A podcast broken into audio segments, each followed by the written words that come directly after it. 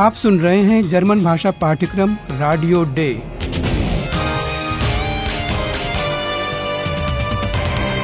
Goethe institute और डॉचे वेले radio की संयुक्त परियोजना। लेखिका हेराड मेजे।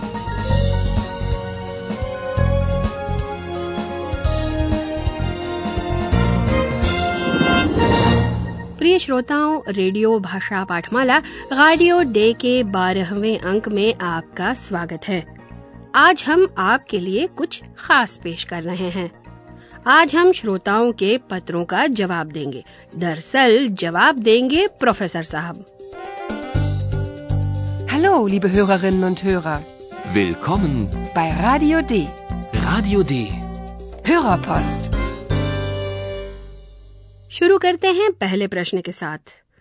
एक श्रोता जर्मन भाषा संबोधन के बारे में जानना चाहती हैं। तुम डू या आप जी? हाँ ये सचमुच बड़ा दिलचस्प सवाल है। ये सवाल जर्मन भी अपने आप से करते हैं। सबसे पहले सुनिए एक उदाहरण। इसमें जी और डू सुनने की कोशिश कीजिए। Was machen Sie hier? Was machst du hier?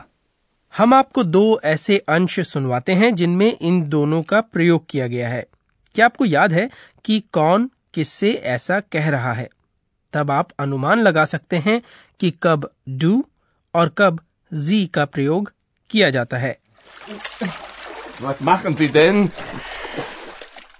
ये थे राजा लुडविग द्वितीय के चिकित्सक और वे अपने राजा के साथ अत्यंत आदर के साथ पेश आते हैं और आदर सूचक संबोधन जर्मन भाषा में जी लगाकर किया जाता है Eihahn, was machst du da?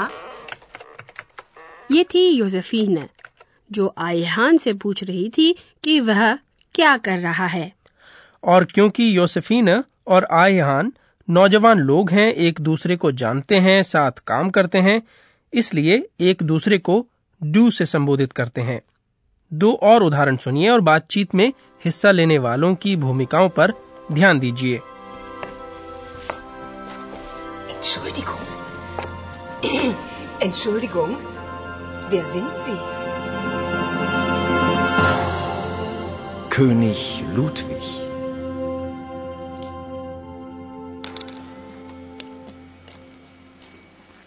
Also, Philipp, das ist Eihahn. Wie heißt du? Eihan? Eihan? जब आप किसी के साथ आदर से पेश आना चाहते हैं और किसी अपरिचित या अपने से ऊँचे ओहदे वाले व्यक्ति को संबोधित करते हैं तब आप जी का प्रयोग करते हैं दोस्तों के बीच या उनके साथ जिन्हें आप जानते हैं डू का इस्तेमाल किया जाता है नहीं, ऐसा हमेशा नहीं होता। कई बार ऐसे लोगों को भी जी से संबोधित किया जाता है, जिन्हें हम पहले से जानते हैं, और नौजवान लोग अक्सर बिना जान पहचान के ही डू में शुरू हो जाते हैं। मैं तो श्रोताओं से ये कहूँगा कि जी का प्रयोग करना कभी गलत नहीं होगा। शुरू में ही डू कह देना किसी को भी बुरा लग सकता है। तब बातचीत की शुरुआत ही बुरी हो सकती है। हाँ और ऐसे लोग जिन्हें आप जी से संबोधित करते हैं और जिन्हें आम तौर पर डू सुनने की आदत है, वे खुद ही बता देंगे।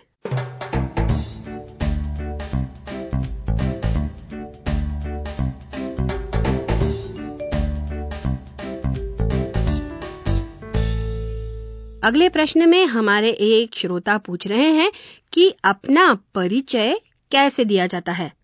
सवाल ये है कि सिर्फ़ अपना पहला नाम बताकर या फिर पहला और कुल नाम दोनों बताकर इसके बारे में भी हमने पहले बात की थी और बताया था कि यह सामाजिक संदर्भ पर निर्भर करता है यहाँ श्रोताओं को बता दिया जाए कि सिर्फ़ अपना कुल नाम बताना कभी गलत नहीं होता खासकर औपचारिक आयोजनों पर या पहली मुलाकात के समय Mein Name ist Müller. Mein Name ist Meier. आप दूसरों को या तो अपना परिचय खुद देते हैं, या फिर आपका परिचय दिया जाता है। और इस पर कुछ तो प्रतिक्रिया होगी। एकदम। या तो बहुत खुशी हुई जैसा कुछ कहा जाएगा, जो बहुत औपचारिक और कुछ चलन से बाहर लगता है। अक्सर लोग अपना परिचय नाम बताकर करते हैं।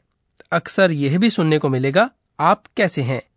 वी गेटस इनहन या क्या हाल है? वी गेट्स। Majestät, wie geht es Ihnen?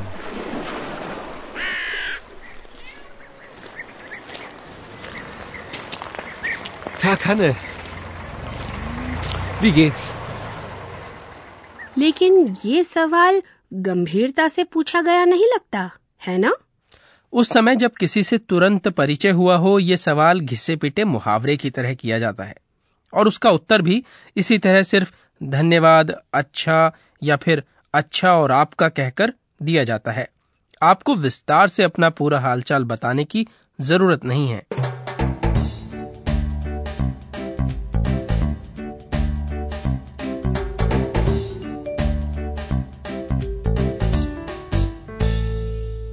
अब हम अगले सवाल पर आते हैं, जो काफ़ी मुश्किल है। एक श्रोता ने जानना चाहा है कि छोटे से शब्द तब? यानी देन का प्रयोग कब होता है? मुश्किल। नहीं ऐसा तो मैं नहीं कहूँगा। बहुत ही बढ़िया सवाल है। मैं ये सुनकर बहुत खुश हूँ। श्रोता देन के प्रयोग के बारे में पूछ रहा है। यह शब्द कभी अपना रूप नहीं बदलता। यह निपात है। पार्टिकल। रुकिए प्रोफेसर साहब। इससे पहले कि आप बहुत निरपेक्ष होने लगे श्रोताओं को एक उदाहरण सुनवा दे। Wer bist du denn? Was machen Sie denn? आप दोनों प्रश्न समझ ही गए होंगे। तुम कौन हो? आप क्या करते हैं? इन दोनों प्रश्नों को पूछने का अंदाज इस पर निर्भर करता है कि वे किस संदर्भ में पूछे गए हैं। यह पूछने पर कि तुम कौन हो? ज़ोर तुम। डू पर डाला जा सकता है। अगर यह जानना चाहते हैं कि वह कौन है। Wer bist du? और ये जिज्ञासा या अचंभा निपात देन के ज़रिए व्यक्त किया जाता है फिलिप कोम्पुक की आवाज़ पहली बार सुनकर आश्चर्यचकित होकर पूछता है Wer bist du denn? Ich bin Kumpu. देन लगाकर हम पहले कुछ कहे गए या किए गए पर प्रतिक्रिया व्यक्त करते हैं यह प्रतिक्रिया अचंभा या नाराज़गी द्वारा व्यक्त हो सकती है एक बार फिर वह उदाहरण सुनिए जिसमें ज़ोर क्रिया माखन पर डाला गया है Was machen Sie denn? स्वाभाविक रूप से राजा लुडविग के चिकित्सक उन पर नाराज़ होते हैं जब वे उन्हें पानी में खींचते हैं Was machen Sie denn? छोटा सा शब्द देन अन्य निपातों की तरह वाक्य के कथन पर कोई खास असर नहीं डालता लेकिन इससे कथन के वज़न पर या तो ज़ोर पड़ता है या वह हल्का हो जाता है। जब वाक्य का मतलब वही रह जाता है तो हमारे श्रोताओं को इसके बारे में जानने की ज़रूरत ही क्या है? आप सही कह रही हैं वाक्यों का मतलब निपात के बगैर भी समझा जा सकता है। लेकिन श्रोताओं को पता तो होना चाहिए कि जर्मन भाषा में निपात का अक्सर इस्तेमाल किया जाता है खासकर बोलचाल की भाषा में। और निपात लगाने से वाक्य सुनने में बेहतर लगते हैं सुनिए दो उदाहरण Was ist denn das? Ein Tisch, liebe Sissi?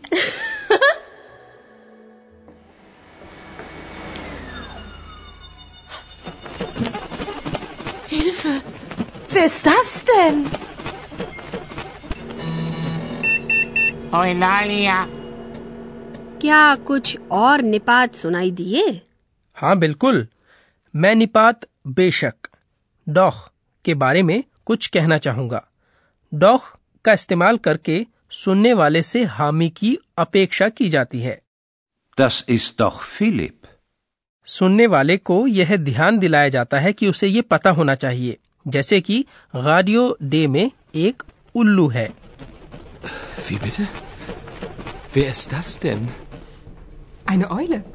Das siehst du doch. और जब कुछ बिल्कुल ही स्वाभाविक हो तब अक्सर डॉग का प्रयोग होता है अपनी झुंझलाहट दिखाने में hello hmm.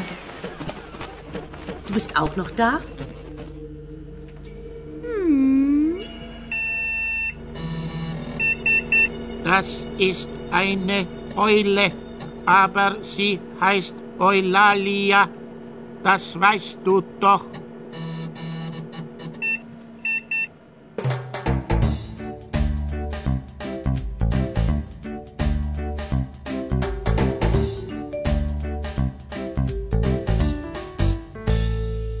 अंत में मैं बताना चाहूँगा अपने सबसे प्रिय निपात दरअसल आइगंटलिश के बारे में जो काफ़ी दृष्ट है। Wo ist Philipp? Wo ist eigentlich Philipp? क्यों? दृष्ट क्यों? क्योंकि सुनने में तो यह भोला लगता है लेकिन है नहीं। इससे आरोप पर ज़ोर दिया जा सकता है। आपका क्या ख्याल है? आयहान एक भोला भाला सा प्रश्न कर रहा है या उसके प्रश्न में आरोप छिपा है? कि फिलिप दफ्तर में नहीं है Wo ist eigentlich Philipp? In München. Nein. Im Stau. Philipp ist im Stau.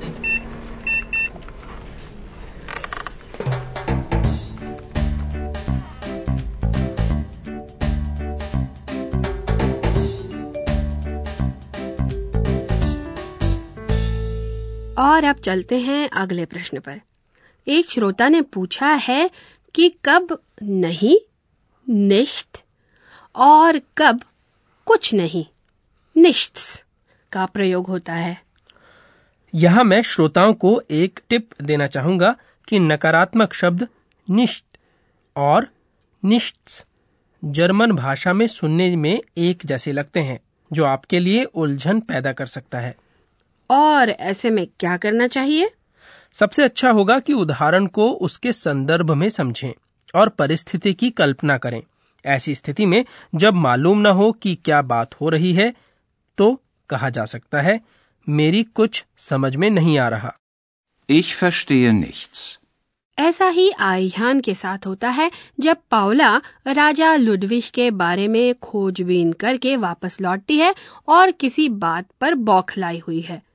जो उसकी समझ में नहीं आता Paula, ich verstehe nichts. Ich verstehe überhaupt nichts. Du verstehst nichts? Ach, निश्च सब कुछ को नकारता है जैसे कि कुछ नहीं समझ में आ रहा या कुछ नहीं पता या कुछ नहीं आता इत्यादि और मेरा अनुमान है कि सभी भाषाओं में इस बात में अंतर होता है कि कुछ भी नहीं मालूम या कोई खास बात नहीं मालूम है जर्मन भाषा में निष्ठ शब्द के साथ किसी खास बात की ओर संकेत किया जाता है जैसा कि इस बात की ओर कि जब उसकी माँ का फ़ोन आता है तो फिलिप रेडियो डे के दफ्तर में नहीं होता Mein Name ist Frisch. Hanne Frisch. Ist Philipp da? Nein, der ist nicht da. आइए श्रोताओं अब निश्च के विलोम सब कुछ आलिस की बात करें Du verstehst alles? ये यूजेफीने की अचंभे वाली प्रतिक्रिया थी जब उसे पता चला कि ओलालिया सब कुछ समझता है Entschuldigung, du verstehst alles? आलिस और निश्च सकारात्मक और नकारात्मक दोनों ही मामलों में आम बातों की ओर इंगित करते हैं सब कुछ और कुछ नहीं जानने के बीच है। सब कुछ नहीं जानना अब तो सब कुछ पता है। है ना? नाम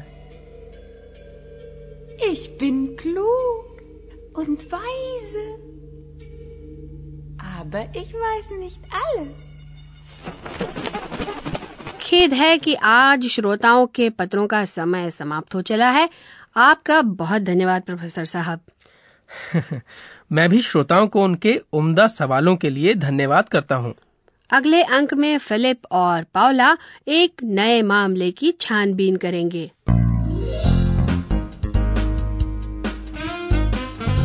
Bis zum nächsten Mal, liebe Hörerinnen und Hörer.